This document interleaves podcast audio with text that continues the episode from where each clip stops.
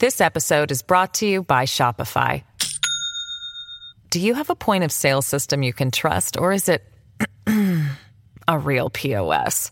You need Shopify for retail. From accepting payments to managing inventory, Shopify POS has everything you need to sell in person. Go to shopify.com slash system, all lowercase, to take your retail business to the next level today. That's shopify.com slash system. This is the Simi Sara Show on demand. Subscribe now on iTunes. Listen to the show each weekday 10 to 2 on 980 CKNW and through the Radio Player app. This is Mornings with Simi on 980 CKNW. You're listening to the Mornings with Simi podcast, and on today's episode, one of my concerns to me was how this program works for businesses themselves, not for employees that have been laid off and continued to be laid off, but uh, kind of a windfall or bailout for business, particularly big business. Is the federal wage subsidy program coming up against some serious problems? A little bit of good news for workers in the hospitality industry. This is a relief fund that uh, is going to support the Canadian hospitality workers, which is the front of the house and the back of the house people. And local renters advocates are sounding the alarm as rent payments are once again coming due. Folks are making choices between uh, food and the very high rents that they have. That and much more coming up on the Mornings with Simi podcast. In the last 24 hours, we've gotten some more information on what happened in Nova Scotia in that mass shooting. We know more about what the shooter was doing and what his movements were on that 20, that critical 24 hour period. For more on this, now we're joined by Sarah Ritchie, Global News anchor and reporter in Halifax. Good morning, Sarah. Good morning, Simi. So, what did we learn from the RCMP in the last 24 hours? Yeah, they've started to fill in the gaps in that timeline that they released last week. There were large periods of time that were unaccounted for. We didn't know, for example, where the shooter had spent the night uh, after he began this shooting rampage in the tiny little community of Portapique. We now have a clearer idea of that thanks to surveillance images that they released yesterday. So we know that when police arrived on the scene in Portapique at 10:26 p.m. on Saturday, they said they encountered a chaotic scene. Three structures on fire, 13 people already dead.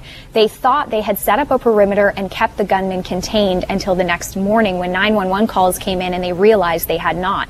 Well, we now know that gunman slipped away just nine minutes after police arrived driving that mock RCMP cruiser through a field and onto the community of Debert. That's about 25 kilometers away. We now know he spent many hours, about six hours, in that community in an industrial area. We don't know what he was doing, but it wasn't until about 5:30 the next morning that he moved on. He went to the community of Wentworth. That's where he targeted his next victims, a couple who police say he killed and then spent several hours in their house. Again, we don't know what he was doing there before he lit it on fire. Hmm. Okay. So, how did they track this information down? Was a lot of this like surveillance footage, security camera footage, that kind of thing? Exactly. Surveillance footage and interviews with witnesses, and there is an extensive list of witnesses. They say they're now about halfway through interviewing the people they have on their list so far. There are 435 people on that witness wow. list. So they've tracked uh, surveillance video and and images. They've pulled still images that they've released from those surveillance video uh, from different areas, businesses, as well as uh, porch cameras and door cameras that people have in the area. Mm-hmm. So, what have we learned about the weapons that he had with him and uh, the potential? Was he wearing police uniforms while this was all going on? Yeah, he was. Um, and so that's one of those really disturbing elements of all of this is that he did convincingly look like an RCMP officer. We know he was driving that mocked up cruiser that looked very much like a real RCMP vehicle. He was also wearing pieces of authentic RCMP uniforms. So we don't know exactly how he got those. RCMP aren't saying much about that yet, but they did mention in yesterday's news conference that sometimes RCMP uniforms are sold at surplus auctions. So it's possible uh, that collectors can pick them up there. We know he had several different pieces of uniforms that he wore throughout this whole rampage, and he discarded pieces of those uniforms as he went along. In fact, eventually changing out of the clothes that made him look like an RCMP officer by the end of all of this. Uh, we also know a bit more about the weaponry that he was using. He had in his possession several semi automatic handguns as well as two semi automatic rifles. What we don't know about those yet, uh, still a long list of questions. Really, we don't know where they came from or how he got them, and we don't know what weapons he was using at which crime scenes. Right, okay. And so where are they at with the investigation now? What more are they looking for here? Well, really, still in the very beginning stages. Again, this is just such a massive investigation. I'll remind you there are 16 different crime scenes. Most of those have now been actually turned back over to the people who own those properties. So most of the properties have been handed back over to family members.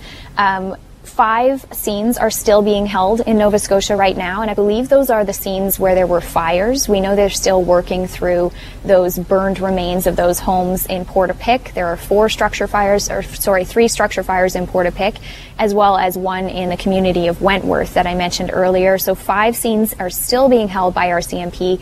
They still have a large area in the Portapique area blocked off, and they're restricting access to it. So we know uh, they're just getting through those witness interviews as well. And they mentioned yesterday that the gunman's former partner, who managed to escape that night right. and survive all of this, she's a key witness for them as well.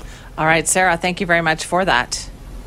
Thank you. Sarah Ritchie, Global News anchor and reporter in Halifax. The gunman's uh, girlfriend, the one that uh, Sarah just mentioned there, who escaped and is a key witness, uh, she, this is the woman who hid in the woods all night long. And it was when she emerged in the morning, uh, when she thought the coast was clear and called police. That's when police first learned that the uh, the shooter here was wearing RCMP clothing and was driving a vehicle that looked just like an RCMP vehicle. That's when everything changed. So her testimony is definitely pivotal, pivotal in all of this. So we'll keep you posted. This is Mornings with Simi. Well, this week was a big week for a lot of businesses across the country. They were finally able to apply for that federal wage subsidy program, and we know that tens of thousands of businesses have done just that. This is the program that uh, the government will pay about 75% of the wages of workers under a certain payroll and under a certain threshold just to keep companies and employees on the payroll even if they're not working. It has led to some hiccups and some issues, and we're going to talk more about that now uh, with the help of Allan Lanthier, who's a former advisor to the Department of Finance and the Canada, Canada Revenue Agency. Alan, thank you for joining us this morning. Uh, it's a, very happy to be here. Thanks, Simi. I know you wrote about this in the Financial Post. What kind of concerns did you raise about this? Well, I, I raised um, a number of concerns. Uh, one of my concerns, Simi, was uh, how this program works for businesses themselves, not not not for employees that have been laid off and continued to be laid off, but uh, kind of a windfall or bailout for business, particularly big business. So, um, as you know, we already have a wage subsidy program, the the CERB, the the Canada Emergency Response Benefit. So that pays individuals five hundred dollars a week or two thousand a month. So mm-hmm. that was already in place if you're unable to work because of COVID 19, you apply for it and you get $500 a week. And um, it's a really good program. It's uh, more than 7, pe- 7 million people have applied for it and are receiving it already. You're eligible for that one if you're employed or if you're self employed, if you're on, if you're paying into uh, employment insurance or if you weren't. Uh, so it was a terrific program, but the government came under pressure from lobby groups to do more, unions and, and business groups, interestingly. And so, in addition to the $2,000 a month CERB, we now have the second program that, that, that, that, that you're talking about, the mm-hmm. 75% wage subsidy. And um, the applications for that, of course, started going out on Monday. And um, as you said, there's been more than 10,000 applications uh, received already, or that's what the government tells us. So, under the new program, if you're laid off without pay, your employer can apply on your behalf, and the the employer gets a subsidy mm-hmm. per employee of up to $847 a week. You know, it depends on what the employee what the employee was making before the pandemic hit. So the employer gets the cash and pays the same amount right to the um, in, in employee. So we now have two classes of unemployed workers. Those those who get five hundred dollars, while the more fortunate receive eight hundred and forty-seven dollars. But you asked about the businesses or what my concerns are, and the new subsidy, in addition to paying kind of an enhanced amount to uh, individuals who who are laid off and there's no work for them to do. In addition to that, the the new program pays the, pays the employer 75 percent for everyone for people that are still working and we're we're continuing to be paid by um, by the employer. Uh, the the employer is going to get back 75 percent of those wages as mm-hmm. well. So Air Canada, for example, um, Air Canada had 30,000 employees in Canada. They've laid off about 16,000. So those 16,000 now, instead of getting 500, are going to get up to um, 847 a week. But 14,000 Air Canada employees across the country were still working and still getting paid. You know, for example, it's cargo and freight forwarding operations, from mm-hmm. from what I understand, are going gangbusters. So Air Canada is going to receive 70, 75% of wages for people who were working, who were contributing to the business, and who they were going to pay anyway. So Air so, Canada gets a big chunk of money for those employees, and it can do whatever it wants with the government money. It it, it could, if it wish, use some of the cash to pay dividends to its shareholders. The, the government has imposed no restrictions whatever on what, particularly the large, well, on any businesses, right. but it, it's a particular potential benefit to large businesses. So, are you concerned that there's two tiers of employees here then? You've got the people who are on CERB and you've got the people who are getting the wage subsidy, and you're creating like almost like two completely different groups of workers that's that for sure. That's um, there's two or three concerns, and that's one of them. We we do have two classes of workers: those who are fortunate enough to be employed by a corporation, and the corporation's in a position where it can apply for the 75 percent and just pay it on like back to back. The the employer receives it from the government, the employer just pays it right to the employee.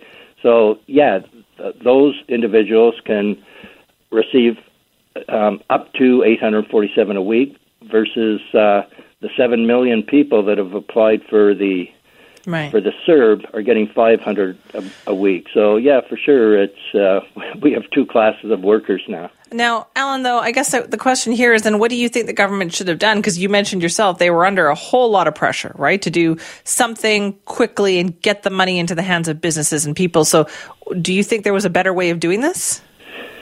Um, Yes, I do, and I, I mean, I, I, well, first of all, we already had the CERB, and if if if if we're concerned about people that have lost their jobs, uh, are unable to work because of COVID nineteen, and and and we're all worried about uh, about that. And as I say, seven million people have already applied for and are receiving the CERB. So the the government already had a terrific program in in place it didn't really need a second program. Um, but as I say, I mean, they uh, Bill Moore, they they enacted the five hundred dollars. Bill Bill Morneau appeared before the Senate the following day. He was asked about well, there's certain other countries that have, that Denmark has a seventy five percent subsidy. Mm-hmm. Um, the UK has an eighty percent subsidy. Why aren't we doing anything? And Bill Morneau said we're not doing it. We've looked at it. I had a telephone call yesterday with G7 finance ministers. We don't need the program. Two days later, he flip flopped and said, We're going to do a second overlapping program. So I just don't. Um, I don't think we needed a second program, uh, certainly not with respect to um, unemployed individuals. Okay, so then moving forward, then what do you think they can do to potentially fix this if they can?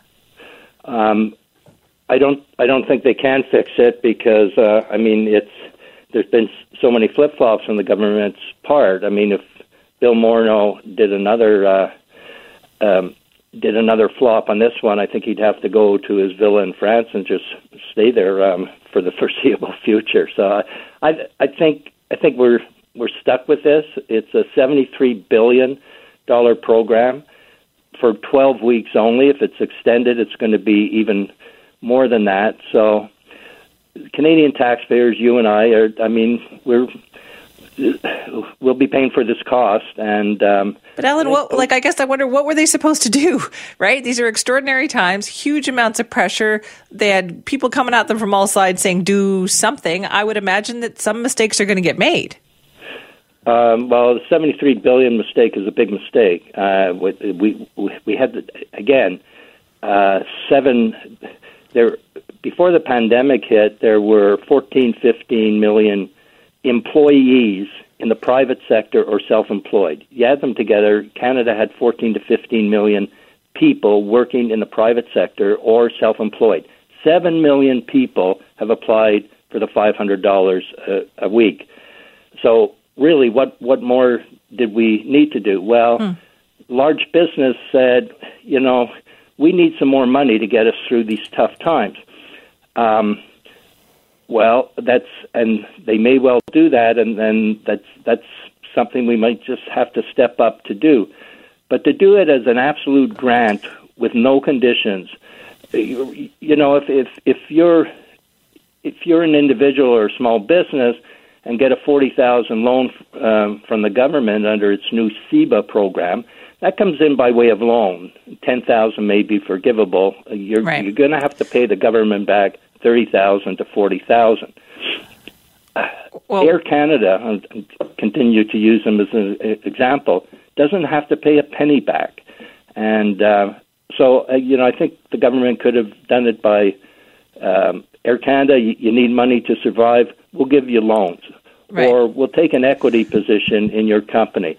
But we're going to make some arrangements where you're going to pay us back two or three years from now, at least a portion because uh, we helped you get through this. Uh, okay. But this is not. This is just an outright non non repayable grant, and it's a bit of a windfall to to uh, to to to many large businesses. All right, Allan. Thanks for your time. Okay, thank you. This is Mornings with Simi. All right, let's check in with Nikki Reitmeyer this morning. She's got a cool story to talk about with us. Good morning, Nikki. Good morning, Simi. Have you heard of the All In Challenge? I love it. I wish it was here in Canada. I wish like we could get something like that going here, but I've been watching it unfold in the United States and there's some stuff that even I wanted to bid on. Yeah, it's this essentially an auction that just has the coolest prizes you've ever heard of, and the tickets are actually affordable. I mean, how much better does it get than that, right? Exactly. I love this stuff because there's some once in a lifetime prize packages that are available with this. Oh my God, it's unreal. Like when we were first kind of talking about this the other day, I thought, well, you know, okay, how good can these prize packages be? Yeah. But we're talking, you can win for the price of, what is it, $10 a ticket or $10 for a package of tickets, a round of golf at Pebble Beach with Justin Timberlake and Bill Murray. I would do that. I would, I was ready to buy tickets for that because you can get like 10 tickets for $100. All the money goes to food banks and different like Meals on Wheels and different like food based community organizations, all to play, spend four hours with Bill Murray. I would totally do that absolutely unreal. I mean, there's another one you could enter. Uh, it's ten dollars for ten entries, and you can meet the entire cast of Friends and hang out on on the set of the show. I mean, these prize packages are really cool, and the tickets so cheap. Okay, you like basketball, so you'll like I, this one. I, that's how I got. That's how I got into it. I was looking at one of the packages that were available. Yeah. Was it this one to play a game of horse courtside at a Lakers game after you get to play a game of horse with Magic Johnson? Fantastic. And dinner with Magic too, and his friends. That was not the one. I was looking at the one with Carmelo Anthony. My son was trying to convince me that he would take a gap year at university if he was allowed to take the money and bid on having a weekend with Carmelo Anthony in New York City. and I had to tell him that was not going to happen. Um, no, please invest in your future. I also love the um, Hugh Jackman and Ryan Reynolds one. Well, they have this ongoing joking Faux feud, feud that they yeah. really ham up on social media and any kind of media that they do. It's really, really funny stuff. And yeah, Vancouver's own Ryan Reynolds is also involved in it. Listen to this. People think it started with us. Well, it didn't. No. The Jackmans and Reynolds have been mortal enemies for as long as there have been Jackmans and Reynoldses. Sis. For generations, it's been a point of family honor to oppose each other. We start a gin company. And we start a coffee company. Together, we start a war. Because gin is for the weak. That's right, asshole. And coffee is for sleepy people. In fact, there's only one thing that we do agree on. Friends is a really pizza. good show. Well, for one day and one day only, we've agreed to agree to not disagree. And and only a pandemic could could make that happen. Yep, we've agreed to join the All In Challenge. We've agreed to the All In Challenge. We'll stop our feud for one day and help sell a different type of drink. Lemonade. At your child's lemonade stand. That's right. All to help fight food insecurity. Because no one deserves to go hungry. Just go to this, go to this URL. website. It's a URL. Nobody calls it a web. Sorry. Sorry. We're doing this. Here we go, guys. We're doing this. I love this. So you can bid on having Hugh Jackman and Ryan Reynolds come to your house and run your child's lemonade stand for a couple of hours. Can you imagine, Nikki, how great that would be? Yeah, I think it would be just mildly successful. You might make a few bucks at the very least, right? Oh, you'd make so much money, so much money. Uh, the one that sold for the most amount of money, and this one is done. It was an auction that was done last night. This was tickets to see the Tampa Bay Buccaneers home opener, of course, with Tom Brady, to have dinner with Tom Brady, a private workout with Tom Brady, and a bunch of your friends. So there'd be four of you all together. This one sold for eight hundred thousand dollars US. That's the highest priced one that they've got there right now. Whoa, that is a super cool opportunity, a once in a lifetime opportunity. I guess if you have that much money. If you don't, though, uh, I guess for American citizens, they can still enter some of these cheaper draws for ten bucks, and you get however Love many it. entries. I mean, it's really not a bad deal. The one that caught my eye, playing five on five with David Beckham. How cool would that be? So great, um, Nikki. Thank you very much. Thanks, Simi. This is Mornings with Simi. You know, one of the hardest hit sectors in this whole pandemic economic situation is the hospitality industry. There is a bit of good news for workers who are out of a job in that industry, though. The Canadian Hospitality Workers Relief Fund is providing grants to eligible hospitality workers. We wanted to learn more about it, so joining us now is local chef and entrepreneur Vikram Vij to talk about it. Good morning, Vikram. Good morning, Simi. Good morning to everybody else who's affected by this pandemic. I'm sure you are too. Like for you, what has what's business been like for you? Well, you know, on the emotional level, it has been extremely tough because uh, these are uh, my immigrant women who have worked in the kitchen for me, people who have worked in the front of the house with me for over 25 years, and have to sit them down and say, I don't have work for you anymore, uh, was one of the most uh, toughest things I've done in my life. And, uh, you know, it was at an emotional level to see your restaurants shut down and no lights in, in the restaurant, especially when you rely on people. I mean, we are an industry that congregates, that meets, that, you know, makes people laugh and it's like a theater and, and this, this theater is shut down and that really emotionally hurts. Obviously at a financial level, it really hurts because, uh, you know, you're not you're not producing the food. You, you need to take care of the people and to look into people's faces and and say there is no work for us is uh, including me and and the team is is very very tough.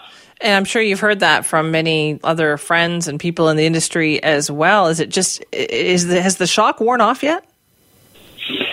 No, I, I think the shock is going to be there for a long time. I don't know how we're going to recoup uh, from this, um, uh, you know, emotional uh, pandemic almost that has happened. I think the toll of it is going to come back when you see, uh, you know, restaurants uh, that that were really good and mom pop shops, and they just gave up on it and they just didn't run it anymore because uh, you know they just didn't have the stress or, or, or the desire to to fight back anymore because it's going to be a harder challenge to come back and then regroup yourself up and then try to you know pay back what what you owe. I mean it's it's very tough. You know we already run very razor thin margins basically, and on top of it to try to you know work for two more years to pay it off is is very tough.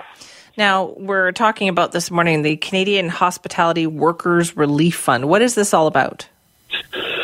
Well, uh, this is a relief fund that uh, is going to support the Canadian hospitality workers, which is the front of the house and the back of the house people. So anybody from a dishwasher to um, somebody who you know cuts vegetables or does who's a prep cook or the front of the house, you know, who takes orders, who works at, at a minimum wage or a little bit more.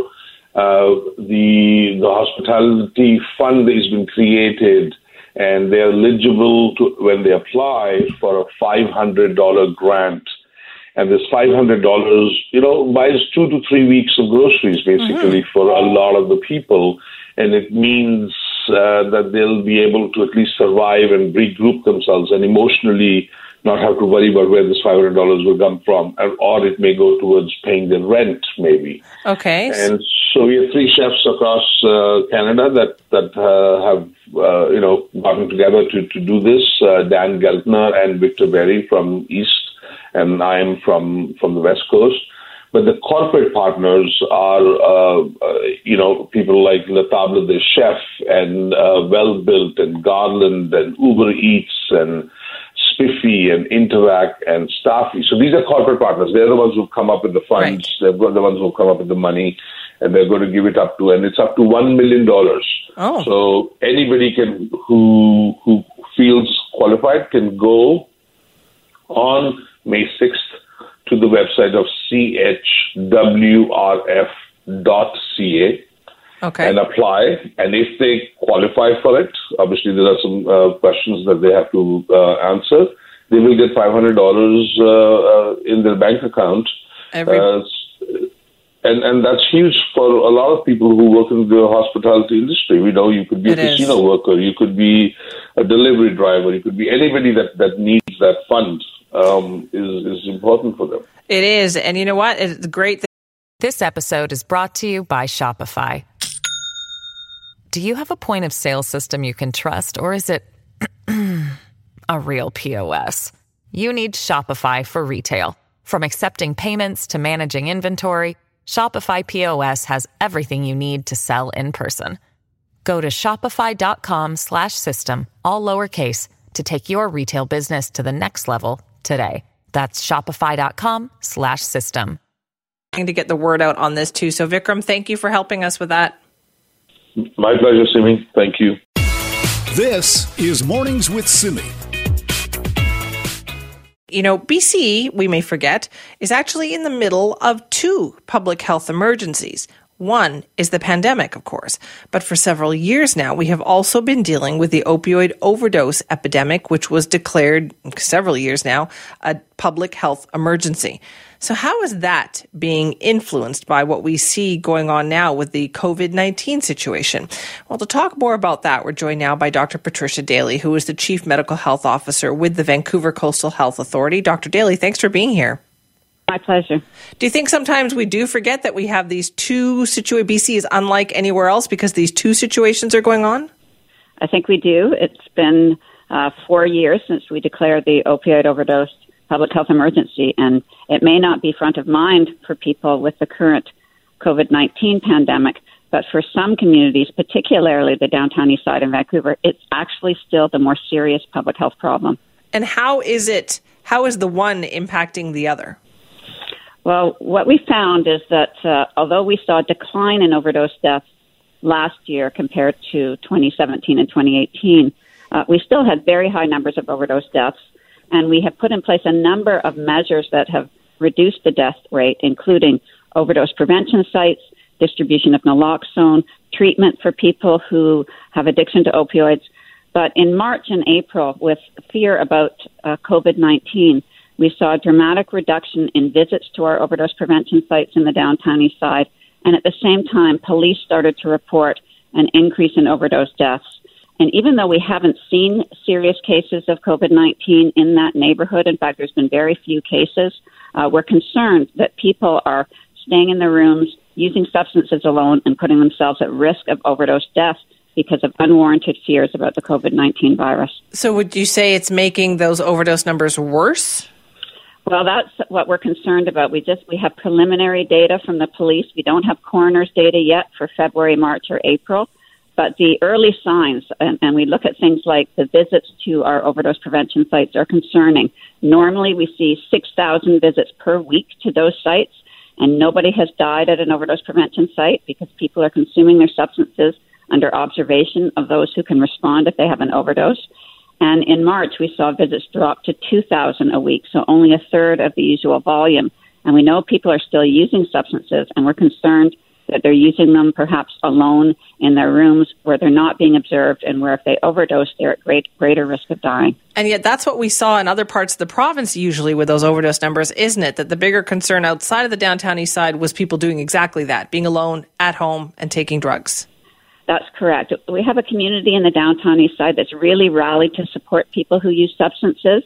And we've seen that that's really made a, a huge difference that overdose deaths have declined, even though overdoses are still occurring. Uh, mm-hmm. Uh, it's the distribution of naloxone, the people observing others that's really helped. We don't want that to be reversed. So clearly, though, the message about COVID 19 is getting through to people on the downtown east side, but it's also having repercussions. That's right. And we want to, first of all, assure the community that we uh, we are actively looking for COVID 19. I think people may have be aware that if this virus gets into shelters, for example, it can cause outbreaks. We've taken steps with City of Vancouver and with the provincial government to thin out some of the shelters, now to provide other housing options for people. Uh, we're actively testing. We have a van in the neighborhood. We've opened up a new clinic where testing is done on a walk in basis. And we haven't found a lot of COVID 19. So just to reassure the public, we're actively looking for it. In fact, we're doing testing at more than double the rate in the downtown east side uh, compared to anywhere else in our region, and yet still only low numbers. So we think we're in front of this. We don't want people to avoid those services that are life saving to them, like overdose prevention sites. Why do you think those numbers are so low in that area? uh, for for COVID nineteen. Yeah. Well, I think it's a, it's a relatively closed community, and for the virus to get into that community, someone has to bring it in. I think we were fortunate that we did get in front of this. Uh, we uh, the early cases in our region, returning travelers, were contained, and even as we saw community spread and I started to look in the downtown east side, we've only had very few cases, and we're very actively uh, uh, testing anyone, even with mild symptoms. If we do get a positive, that person is isolated. If they're homeless, we have a place where we can safely isolate them in a room with their own bathroom. We're following up on all the contacts. So, because we've been proactive, we've prevented the virus from getting a foothold in the neighborhood. But in the meantime, then, are you worried about what's going to happen when uh, perhaps we're not as worried about COVID 19 anymore? And once again, we're facing those opioid numbers.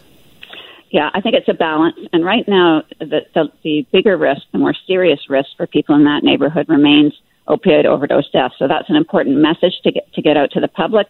It doesn't mean we're not going to be proactive uh, and have healthcare staff in the neighborhood also testing for COVID 19. But we have to remember that if you're using substances, uh, especially illegal substances that may be contaminated with, with fentanyl, that's your bigger risk. Is there increased testing among all the healthcare workers and support workers who work in the downtown east side as well? yes, we, we, we include the workers in that neighborhood um, in our testing strategy because it's often people who may come into the neighborhood, whether it's for work or new arrivals who uh, may have been exposed elsewhere, who can bring the virus into the neighborhood. We know that the workers there, uh, of course, they're concerned about uh, working during the COVID 19 pandemic as well. So we want to reassure them that uh, there are services available to them. We're doing testing. We're uh, doing what's necessary to the con- control the spread because they also are concerned for their own health and safety as well. Are you kind of bracing yourself, though, Dr. Daly, for the next reporting of the numbers from the coroner's office? Uh, yes, we always are. We don't want to see a re- reversal. We were on a good trend at the end of last year, but we're actually we actually still have a long way to go to get back to uh, the the pre emergency numbers. We're still four to five times the death rate in BC last year of overdoses compared to what we were before 2016. Long way to go. Uh, thank you very much for all this. My pleasure. That is Dr. Patricia Daly, the Chief Medical Health Officer with the Vancouver Coastal Health Authority, talking about BC's other public health emergency, the opioid overdose epidemic. They are concerned about what they're hearing anecdotally from uh, Vancouver police when it comes to the months of March and April, that they are seeing more overdoses in rooms with people by themselves and traffic way down at those uh, safe consumption sites where they were able to manage and prevent overdoses from happening. But as Dr. Daly said, we won't know for sure until we get those numbers. But they, a lot of people are working very hard to manage those things. This is Mornings with Simi. Rent is due once again on Friday, and I'm sure just seeing that on the calendar, knowing it's there, is a huge amount of anxiety and stress for so many people.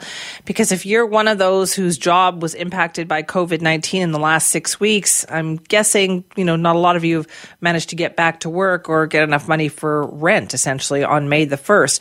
So local renters advocates are sounding the alarm about this, saying, listen, what we did for uh, April 1st, may not be enough for May the 1st. So we wanted to talk more about that now. So joining us is Mazdak Gharib from the Vancouver Tenants Union. Mazdak, thank you very much for being here. Thanks for having me. So what do you think needs to be done then for May 1st?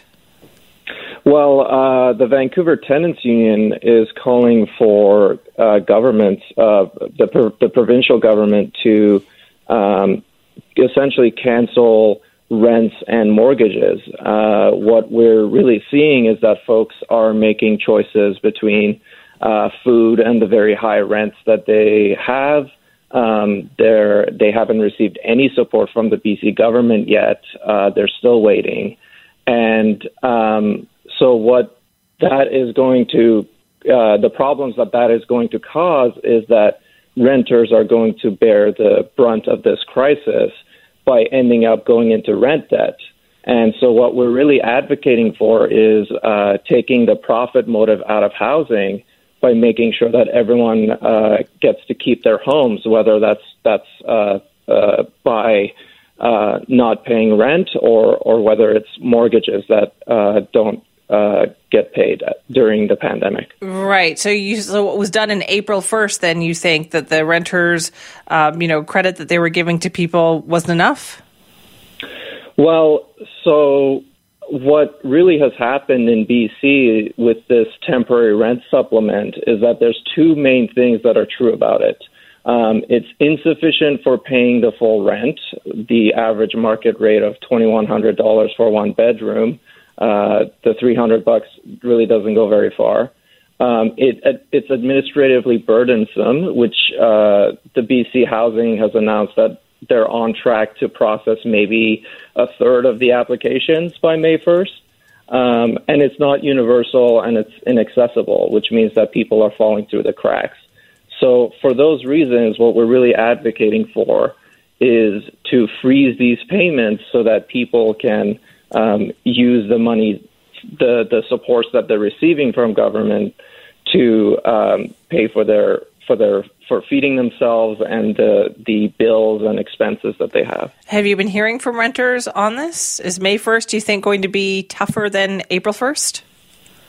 It'll definitely be tougher. Um, what we're hearing essentially is that um, either they're still waiting for supports for, for the BC Housing to process that application, um, if they're talking to their landlords, they're either dealing with corporate landlords, so it's it's companies that are saying it's business as usual. There's no flexibility, and if you can't pay the full amount, you should leave. Um, they're getting uh, things like illegal eviction notices. Uh, evictions are banned right now, but landlords are still using them to intimidate them.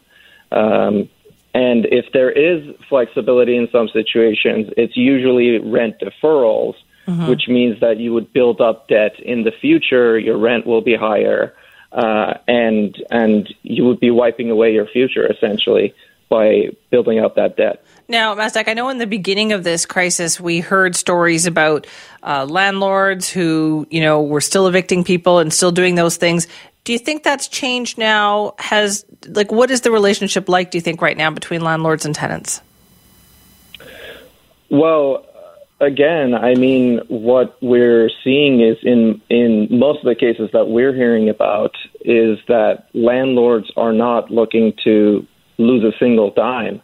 Um, and so, whether that's through tactics that look like intimidation or whether it's suggestions of signing on to agreements that are uh, very bad for the tenants uh, down the road, um, landlords are trying to sort of continue the business as usual. And we're really of the mind that we people should not be making profit off of this crisis, um, and and we should be sharing that burden. Right. If I could just play devil's advocate here for a second, then what's different now versus a month ago is that a lot of people have also received their uh, perhaps their CERB checks from the federal government or some kind of assistance from this.